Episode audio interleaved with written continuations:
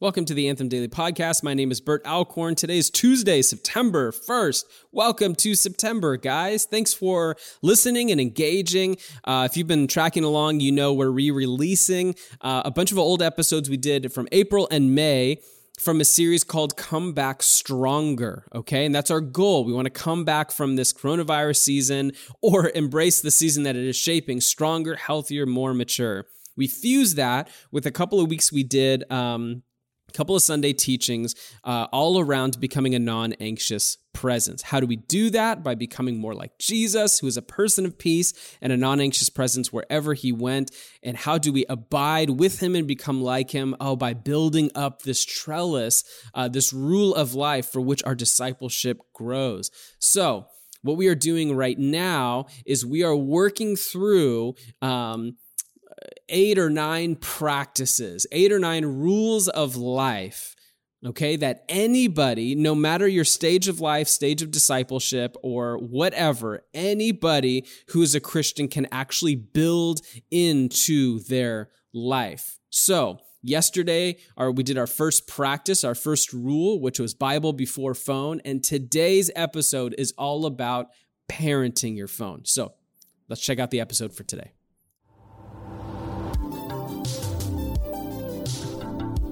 Hello, good morning. Welcome to the Anthem Daily Podcast. My name is Bert Alcorn. Today is Tuesday, May 5th. I hope you are doing well today. Um, I have no idea what you're feeling. If I can be honest, transparent with you guys, I'm, I'm currently feeling the feelings of being over this thing. but if I can actually bring some, some maybe some hope and encouragement is in those moments when we're feeling like we're at the end and we're just like ready to move on. It, might be some of Jesus's grace towards us to say like, okay, let's let's now dig in let's get real like you've been able to last this long on your own strength uh, time to rely on me time to meet me in this moment and so for me that's not a one one time thing that's like a continual thing that he keeps bringing to my attention and maybe that's that's for you as well. Uh, this moment that we find ourselves in, maybe we're feeling a little over it or a little like right in the in the middle of it. Um, and maybe it's an invitation from Jesus to meet him in this place. And so not really my notes, not what I had planned for today, but just my gut, how I'm feeling, and maybe it's a way to encourage you guys in processing how some of you're feeling as well.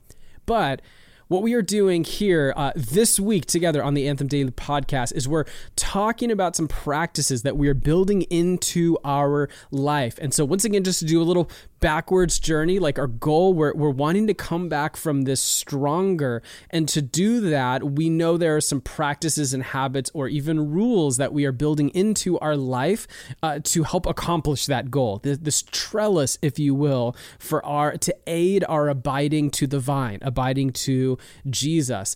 And uh, last week we were talking about how we change and that starts with being in this posture of saying yes to god and the change he wants to do embracing our partnership with the holy spirit Spirit and leaning into teaching, community, and practice as means by which we change. And we know that this kind of change takes participation and intentionality. It doesn't happen without us and it doesn't happen by accident. And so we're actually putting intentional things into practice so that we come back from this stronger and more resilient in our discipleship to Jesus, who are faithful in the face of cultural coercion and who live a vibrant life in the Spirit. So we are in the middle of kind of a series going through a bunch of practices that's going to uh, go through this week and spill into next week. Is as a few practices to put into place in our lives so that we come back stronger. And so even right off the top, if we're starting to think rules, habits, practices, this feels overwhelming. It's not meant to be overwhelming, but it may mean there's some swapping or some changing that needs to happen.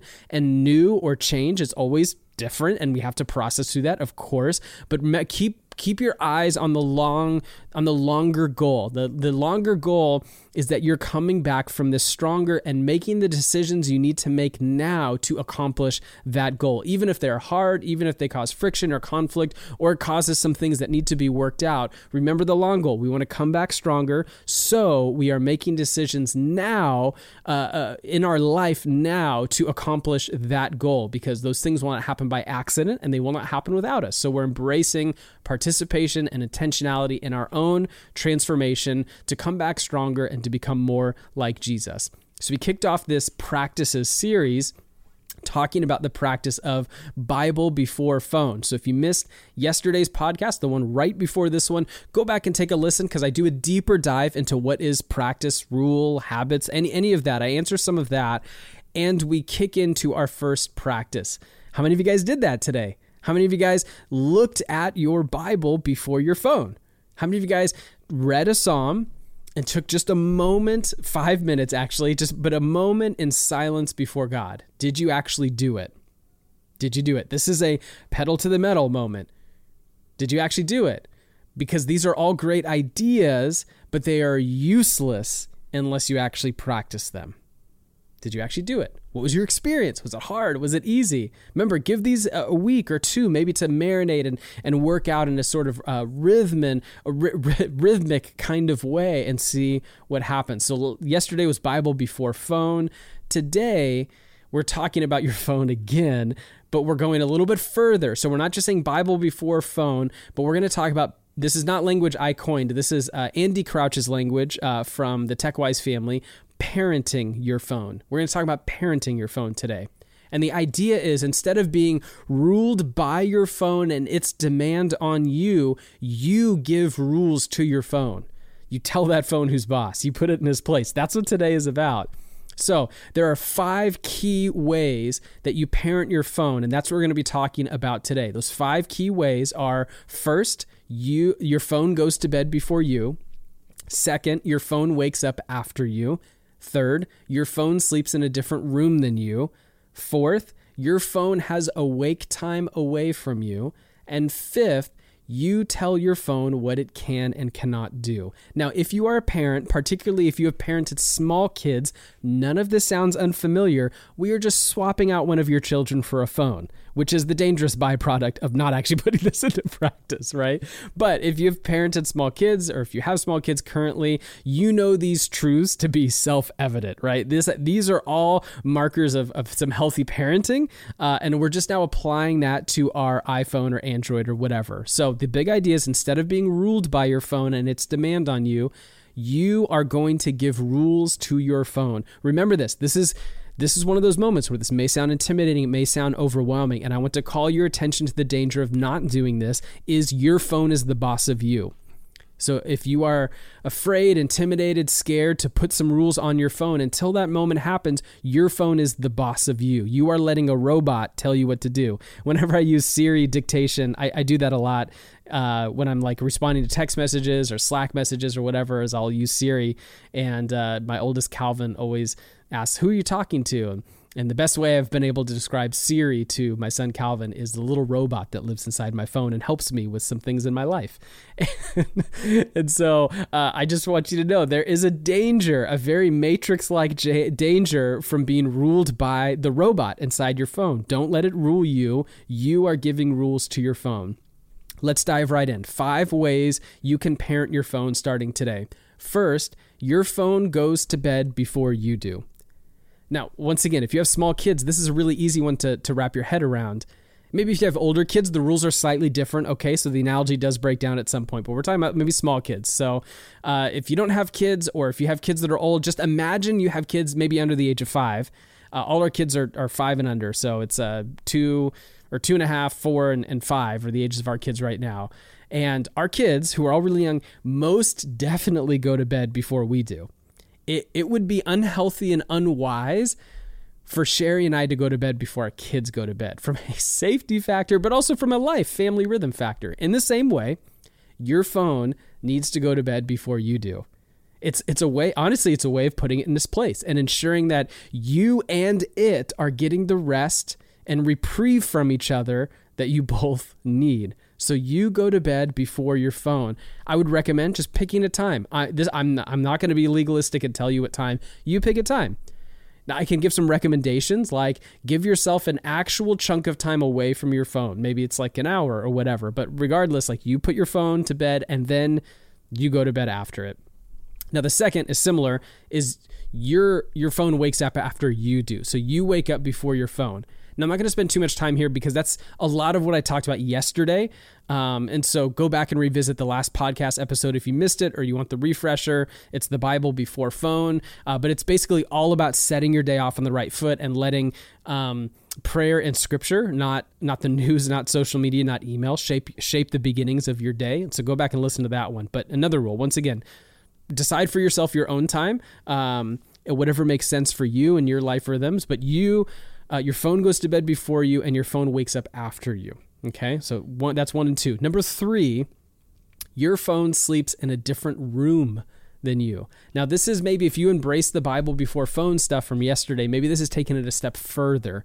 That not only are you choosing to be uh, to meet God in Scripture and prayer before you meet with the world through your phone, but you're actually choosing to distance yourself away.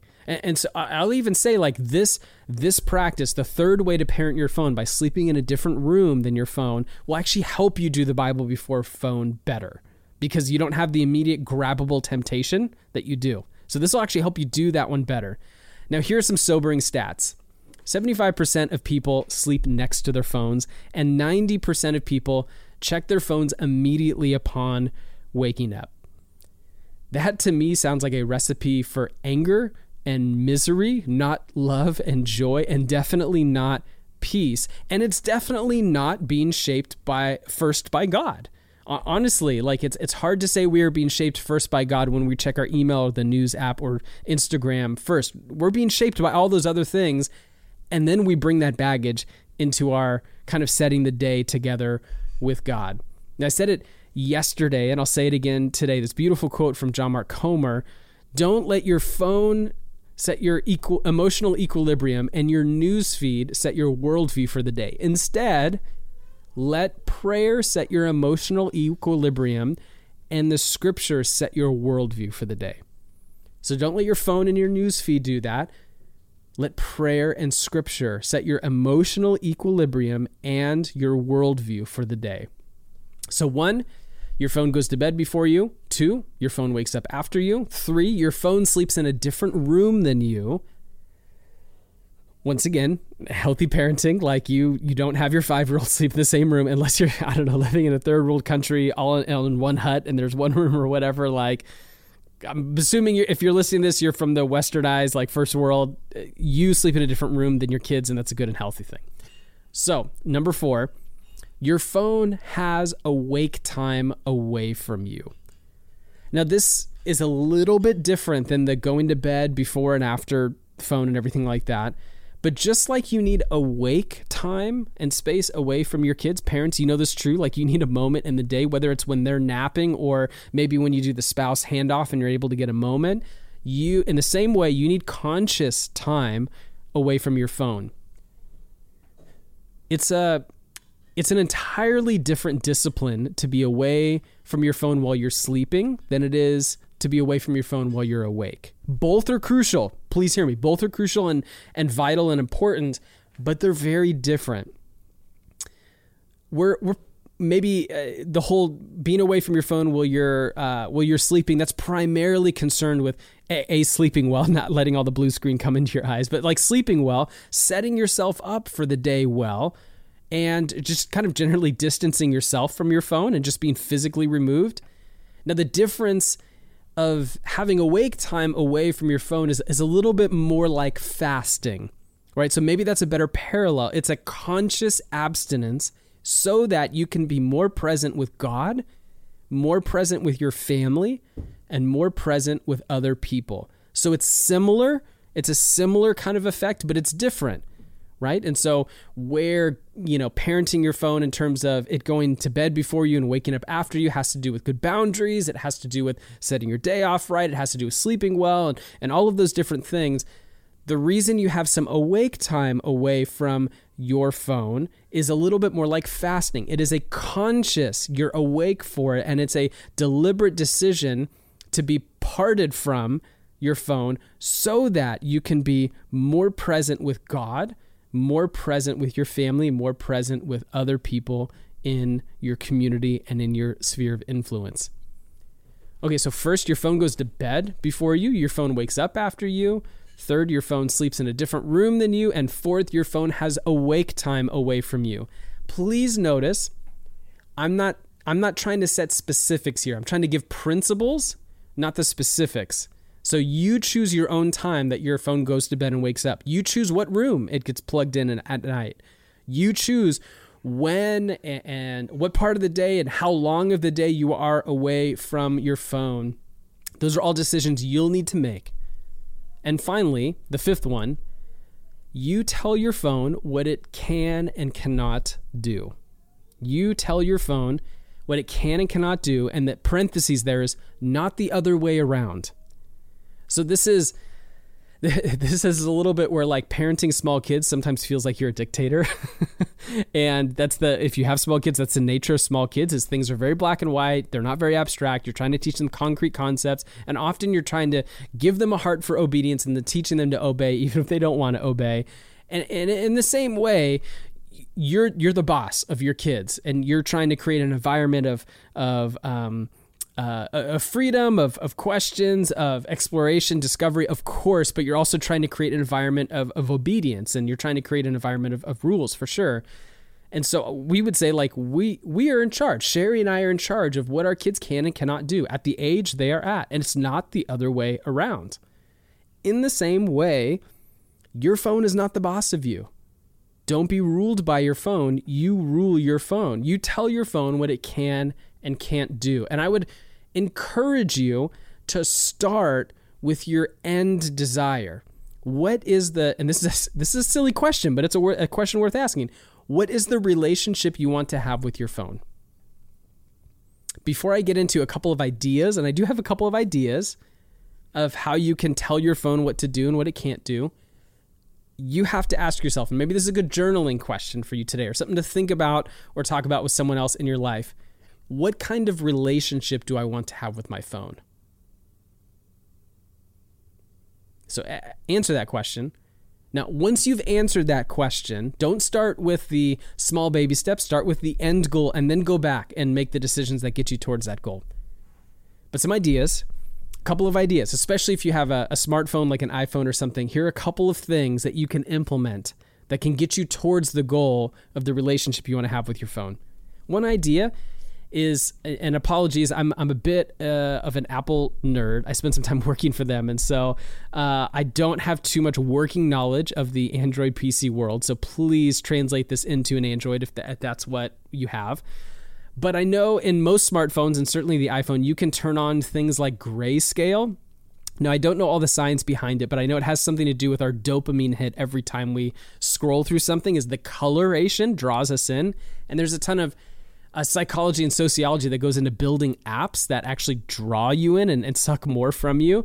So you could actually turn on grayscale, and that's a way of distancing and limiting your dopamine hits every time you open your phone.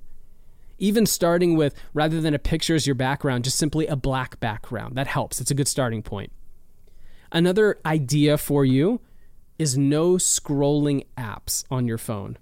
So things like a news feed. There's different ways to get news, friends, than scrolling through Apple News. There, there are different ways to get your news. Things like Instagram, Twitter, Facebook, things where we have the tendency to just scroll, flick our finger and scroll and scroll and scroll.